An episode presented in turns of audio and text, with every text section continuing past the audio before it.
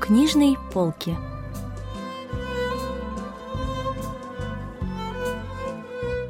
Рассказ «Лето предательств» писательницы Пак Ван Со.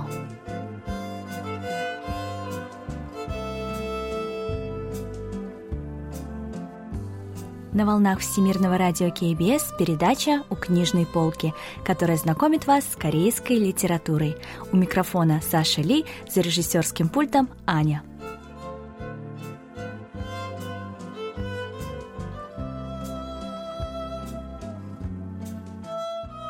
Рассказ писательницы Пак Ван Со «Лето предательств» был опубликован в 1976 году. Герой этого произведения – юный мальчик, который знакомится с истинным лицом взрослых людей, служивших для него идеалами. Это способствует взрослению героя.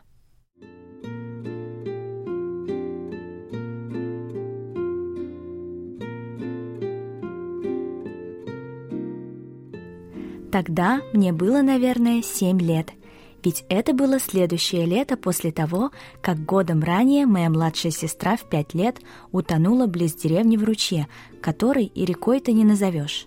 После этого случая отец записывал меня на уроки плавания для детей или летние программы, чтобы я научился плавать, но я упрямо убегал занятий. Мне казалось, что под водой, под каким-то ее слоем, есть душа погибшей сестры, которая поймает меня и ни за что не отпустит. Похоже, и отец потом махнул рукой на мои занятия.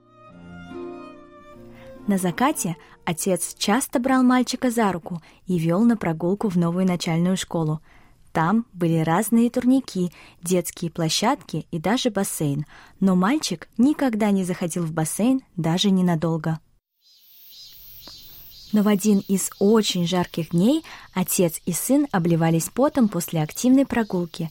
Вдруг мужчина потянул мальчика в сторону бассейна. Отец шел по краю бассейна, а я сбоку от него, и все равно трусил и висел на нем.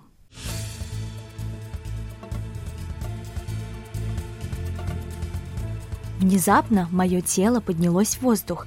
Я завопил и вцепился в отца, однако он легко скинул меня.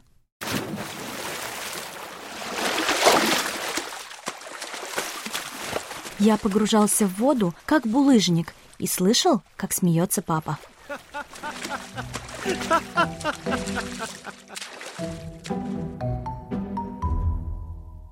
Не зная, сколько времени я отчаянно барахтался в воде.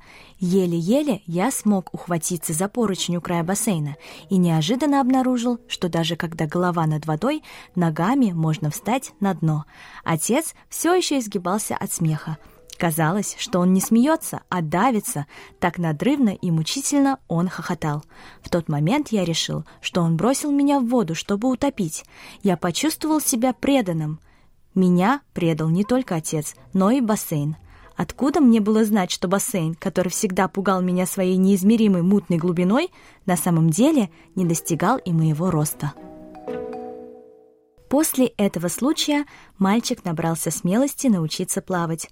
Уже привыкнув к воде, герой понял отца и больше не держал на него злобу. Когда герой учился во втором классе, в их деревне началась модернизация, поэтому вся семья переехала в Сеул – Отец, который раньше работал на полях и во фруктовых садах, теперь устроился на работу. Мальчик гордился папой, ведь тот теперь выглядел солидно и носил необычную одежду.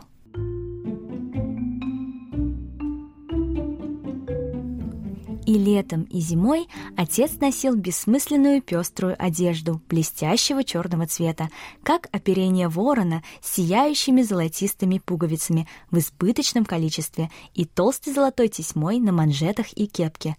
Когда отец с утра выходил из дома в этой униформе, мы с двумя братьями выстраивались в шеренгу. Отдавая честь нашему солидному и приметному отцу, я выкрикивал «Смирно!» Отдать честь, а младшие братья, подражая моим торжественным и серьезным движениям, собирали ноги вместе, становились на вытяжку и прикладывали правую руку к бровям. Отец кивал головой и с едва заметной улыбкой выходил необычно широким, размашистым шагом. Мой отец был не из тех тификов, которые выходили из дома под стыдливые возгласы жены и детей. «Пока-пока, возвращайся пораньше». Отец должен был выходить на работу с почестями, как генерал, который осматривает многомиллионное войско. На вопрос, кем вы хотите стать, мои братья всегда сразу же отвечали, что хотят быть как отец. Взрослые расстраивались, ведь ожидали услышать что-то про президента, генерала или директора. Как-то раз в начале каникул отец взял мальчика с собой на работу. Мужчина работал в сером восьмиэтажном здании. Мальчик ожидал, что отцу будут открывать дверь сотрудники, но этого не случилось. Когда мы прошли через автоматически открывающуюся дверь, отец тут же зашел в ближайший кабинет. Это была тесная комната, лишь со стеклом для пристального наблюдения за проходящими мимо людьми, тремя-четырьмя жесткими пластмассовыми стульями, сероватым пластиковым столом и телефоном.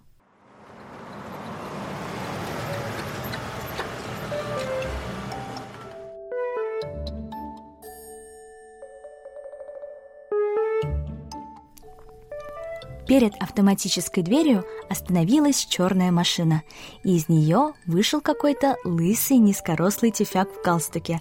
Отец подскочил и выбежал ему навстречу.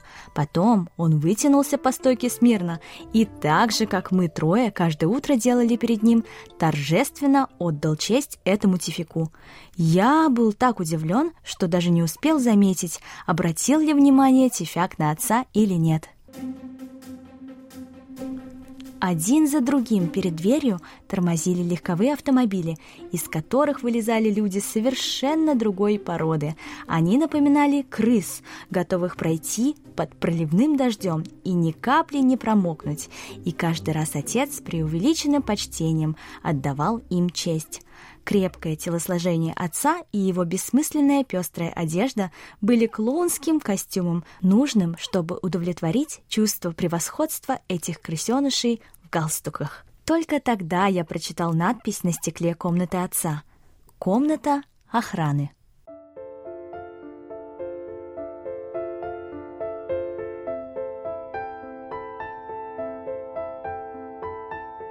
После окончания утреннего приема высоких лиц отец зашел в комнату охраны, и вдруг он расхохотался.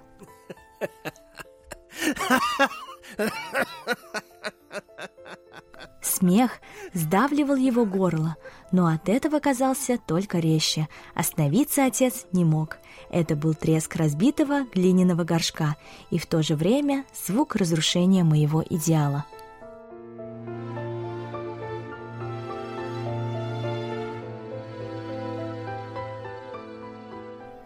С тех пор прошло много времени.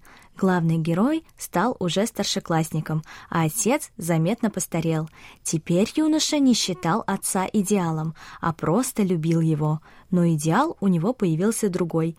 Им был известный профессор, мыслитель и литератор по имени Чон Гура. В комнате мальчика стояло много книг этого человека, а на стене даже висела его фотография. В одном из своих обращений к молодежи Чонгура писал о трех основных стремлениях, повелевавших его жизнью, о жажде любви, поиске знаний и сострадании к слабым и бедным. Но однажды отец рассказал главному герою удивительную историю, связанную с профессором Чонгура – как-то раз у друга отца по фамилии Чан скоро должна была родить жена, и тот попросил отца одолжить деньги на операцию. Отец быстро вышел из дома, чтобы съездить за деньгами, с трудом поймал свободное такси, но вдруг какой-то мужчина буквально пролез у отца под мышкой и сел в такси первым.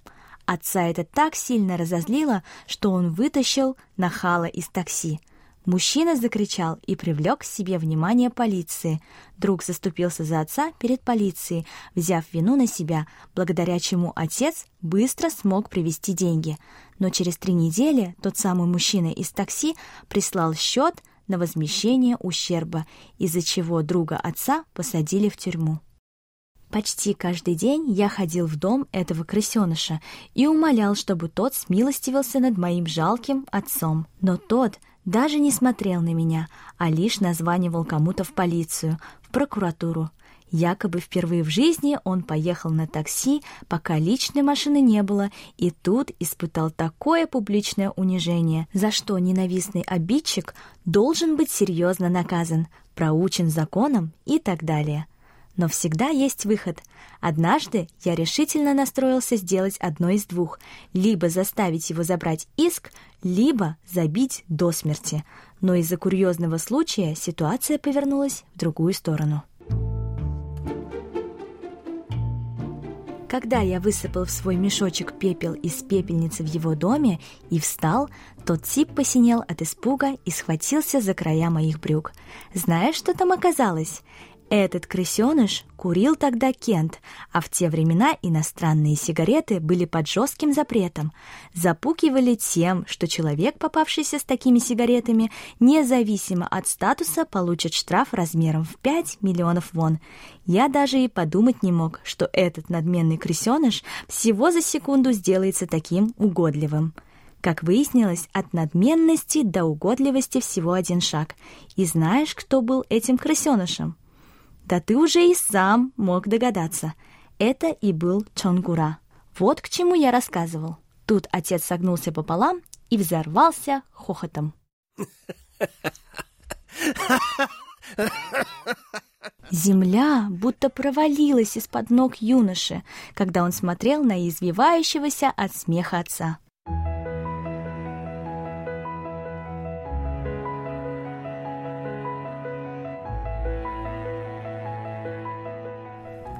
Когда отец кинул меня в бассейн, ушло мгновение, чтобы я, побарахтавшись, нащупал ногами дно, а когда отец собственноручно разрушил мой идеал о нем и выставил меня за автоматическую дверь, то ушло довольно много времени, прежде чем я, побарахтавшись, встал на ноги.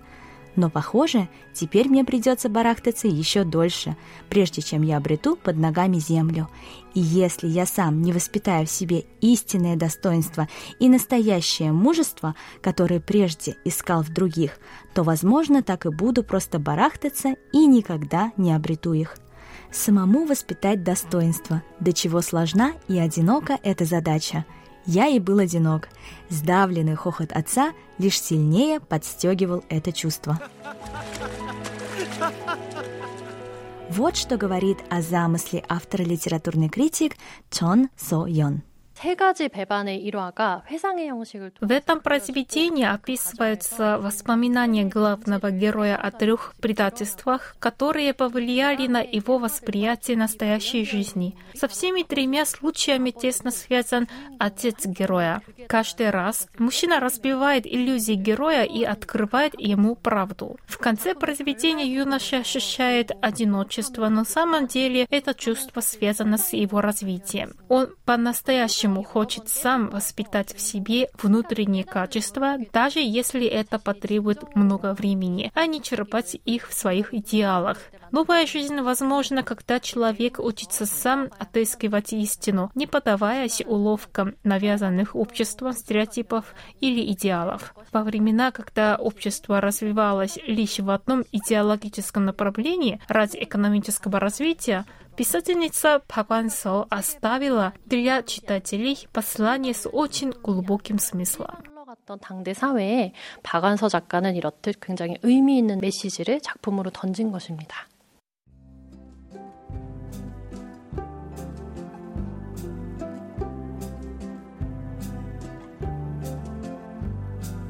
На этом мы заканчиваем рассказ о произведении «Лето предательств» писательницы Пак Ван Со.